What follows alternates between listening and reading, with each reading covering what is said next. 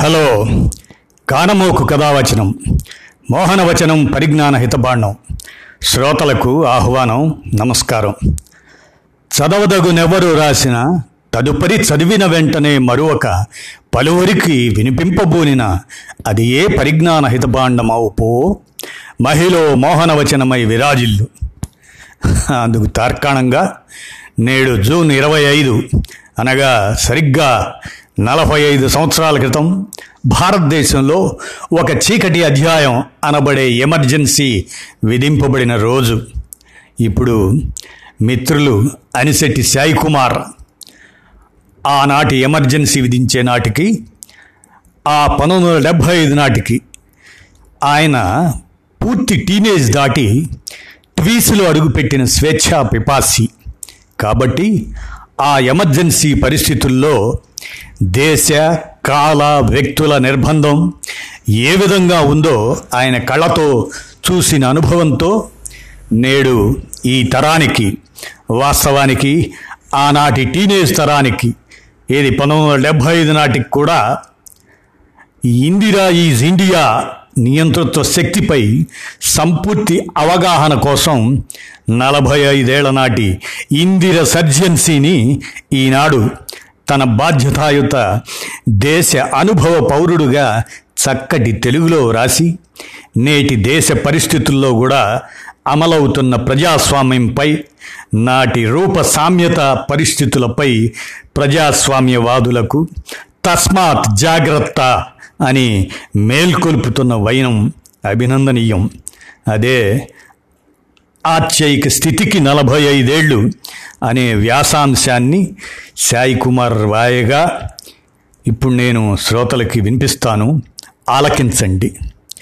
ప్రజాస్వామ్యానికి సంకెళ్ళు రాజ్యాంగ విలువలు సమన్యాయ సూత్రాల అమలు సమున్నత ఆదర్శాలకు కట్టుబడిన శాసన న్యాయ వ్యవస్థలు ప్రజాస్వామ్య భారతావని కంఠాభరణాలు. స్వాతంత్రానంతరం సుమారు మూడు దశాబ్దాల పాటు సాఫీగా సాగిన భారత ప్రజాస్వామ్య రథానికి అత్యయిక పరిస్థితి రూపంలో పంతొమ్మిది వందల డెబ్భై ఐదులో బ్రేకులు పడ్డాయి. అనువంశిక పాలన నియంతృత్వ ధోరణి వ్యక్తి పూజ వంటి దుర్లక్షణాలు కోరసాచాయి. పంతొమ్మిది వందల డెబ్భై ఐదు జూన్ ఇరవై ఐదున నాటి ప్రధాని ఇందిరా తీసుకువచ్చిన అత్యవసర పరిస్థితి. మధ్యయుగ విలువలను దేశం నెత్తిన రుద్దింది. భారత ప్రజాస్వామ్య చరిత్రలో చీకటి అధ్యాయంగా నిలిచిన ఆ ఘటన నేటికి నాలుగున్నర దశాబ్దాలు. ఆ స్థాయిలో కాకపోయినా ఇప్పటికీ ఆ మకిలీ అధ్యాయం తాలూకు ఛాయలు పాలనలో పాలకుల్లో అక్కడక్కడ దర్శనమిస్తుండటం బెంబేలెత్తించే పరిణామం. రాజ్యాంగం ప్రసాదించిన ప్రాథమిక హక్కులకు తూట్లు పొడుస్తూ పౌరుల వాక్ స్వాతంత్రాన్ని సైతం కాలరాస్తున్న నాయకమన్యులకు ఇప్పుడు కొదువలేదు. లోక్సభ సభ్యురాలిగా పంతొమ్మిది వందల డెబ్భై ఒకటిలో ఇందిర గెలుపును సవాలు చేస్తూ ఆమెపై పోటీ చేసి ఓడిపోయిన రాజనారాయణ్ అలహాబాద్ హైకోర్టులో వ్యాజ్యం వేయడంతో అత్యయిక పరిస్థితికి బాటలు పడ్డాయి. ఎంపీగా ఇందిర ఎన్నిక చెల్లదు కాబట్టి ఆమె అధికారంలో నుంచి దిగిపోవాలని పంతొమ్మిది వందల డెబ్భై ఐదు జూన్ పన్నెండున అలహాబాద్ హైకోర్టు తీర్పు చెప్పింది. దానిపై సర్వోన్నత న్యాయస్థానాన్ని ఆశ్రయించగా ఆమె ప్రధానిగా కార్యనిర్వహణ చేయడానికి వీలు లేదని శాసనసభ సమావేశాల్లో పాల్గొనడం మాట్లాడటం ఓటు వేయడం లోక్సభ సభ్యురాలిగా జీతం పొందడం చేయకూడదు అన్న షరతులతో సుప్రీం న్యాయమూర్తి కృష్ణ అయ్యర్ ఆమెకు బెయిల్ మంజూరు చేశారు. కొత్త నాయకత్వాన్ని ఎన్నుకోవడానికి కాంగ్రెస్ నాయకులకు సమయం అవసరమని భావించిన సర్వోన్నత న్యాయస్థానం ఆ తీర్పును ఇరవై రోజుల పాటు వాయిదా వేస్తున్నట్లు ప్రకటించింది. అదే ఈ దేశం కొంప ముంచింది. ఆ నేపథ్యంలోనే సర్వోదయ ఉద్యమ నాయకులు జయప్రకాష్ నారాయణ్ ఇందిరా రాజీనామా కోరుతూ దేశవ్యాప్త సహాయ నిరాకరణ ఉద్యమానికి పిలుపు ఇచ్చారు. ఆ తరుణంలోనే అంతర్గత కల్లోలాల నుంచి దేశాన్ని కాపాడాలన్న కారణం చెప్పి ఇందిర ప్రభుత్వం ఎమర్జెన్సీ ప్రకటించింది.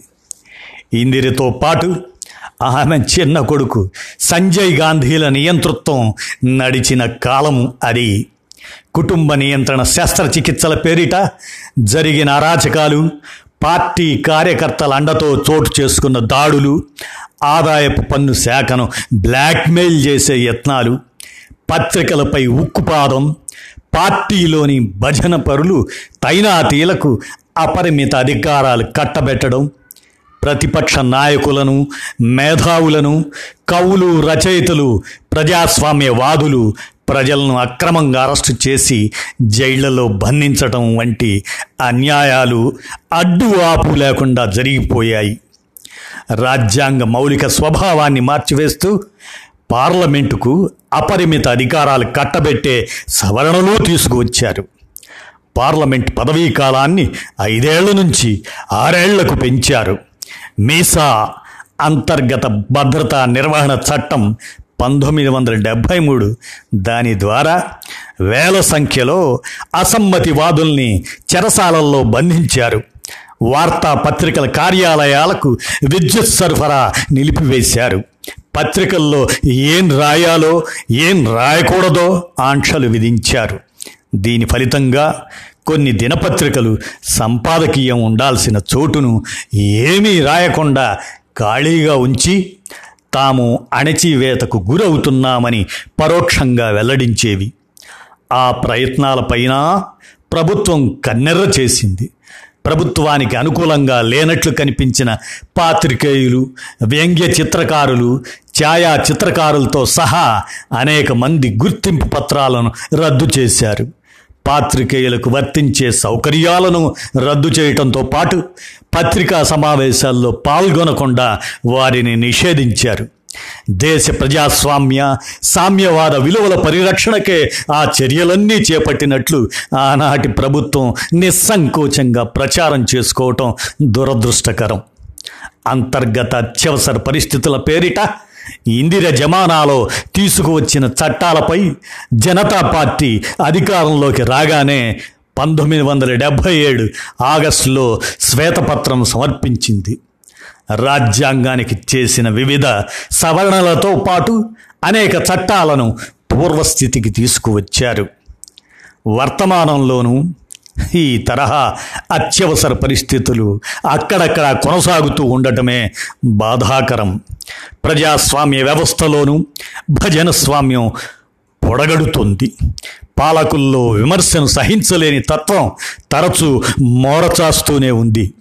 రాజకీయ ప్రత్యర్థులు అనుకున్న వారిని అక్రమ కేసులు బనాయించి అరెస్టు చేయించడం దాడులు చేసి నోరు మూయించడం కేసులు పెడతామని చెప్పి తమ వైపు తిప్పుకోవటం ఇటువంటివి ఇవాటి ప్రజాస్వామ్యంలో చాలా సాధారణ అంశాలుగా మారిపోవటమే బాధ కలిగించే పరిణామాలు. పార్టీ శ్రేణుల సాయంతో దాడులకు తెగపడటం ఇటువంటివి ప్రతి చోట జరుగుతున్నాయి. ప్రజాస్వామ్య భారతావనిలో స్వేచ్ఛగా అభిప్రాయాలు వెల్లడించే అవకాశాలు కొరవడుతున్న తీరు చూస్తుంటే అత్యవసర పరిస్థితులు ఏదో స్థాయిలోనైనా గుర్తురాక మానవు. ప్రజలే పాలకులు కావలసిన ప్రజాస్వామ్య వ్యవస్థలో పౌరుల వ్యక్తిత్వ పూర్ణ పరిపూర్ణతకు భావ వ్యక్తీకరణ స్వేచ్ఛ ప్రాణవాయువు వంటిది. భావ ప్రకటన స్వేచ్ఛ లేకుండా ప్రజాస్వామ్య వ్యవస్థ మనజాలదు. నిర్మాణాత్మక చర్చలు సూచనలు విమర్శలతోనే పరిణత ప్రజాస్వామ్యం రూపుదిద్దుకుంటుంది అని అనిశెట్టి సాయి కుమార్ గారు ఒక బాధ్యతాయుతమైనటువంటి పౌరుడుగా ఆనాటి నలభై ఐదేళ్ళ నాటి ఇందిర సర్జన్సీని ఈనాటి తరానికి తెలియజేసేందుకు గాను రాసిన వ్యాస వ్యాసాన్ని వ్యాసాంశాన్ని నేను ఇప్పుడు మీకు కానమోకు కథావచనం శ్రోతలకు వినిపించాను. విన్నారు కదా? తస్మాత్ జాగ్రత్త. ధన్యవాదాలు.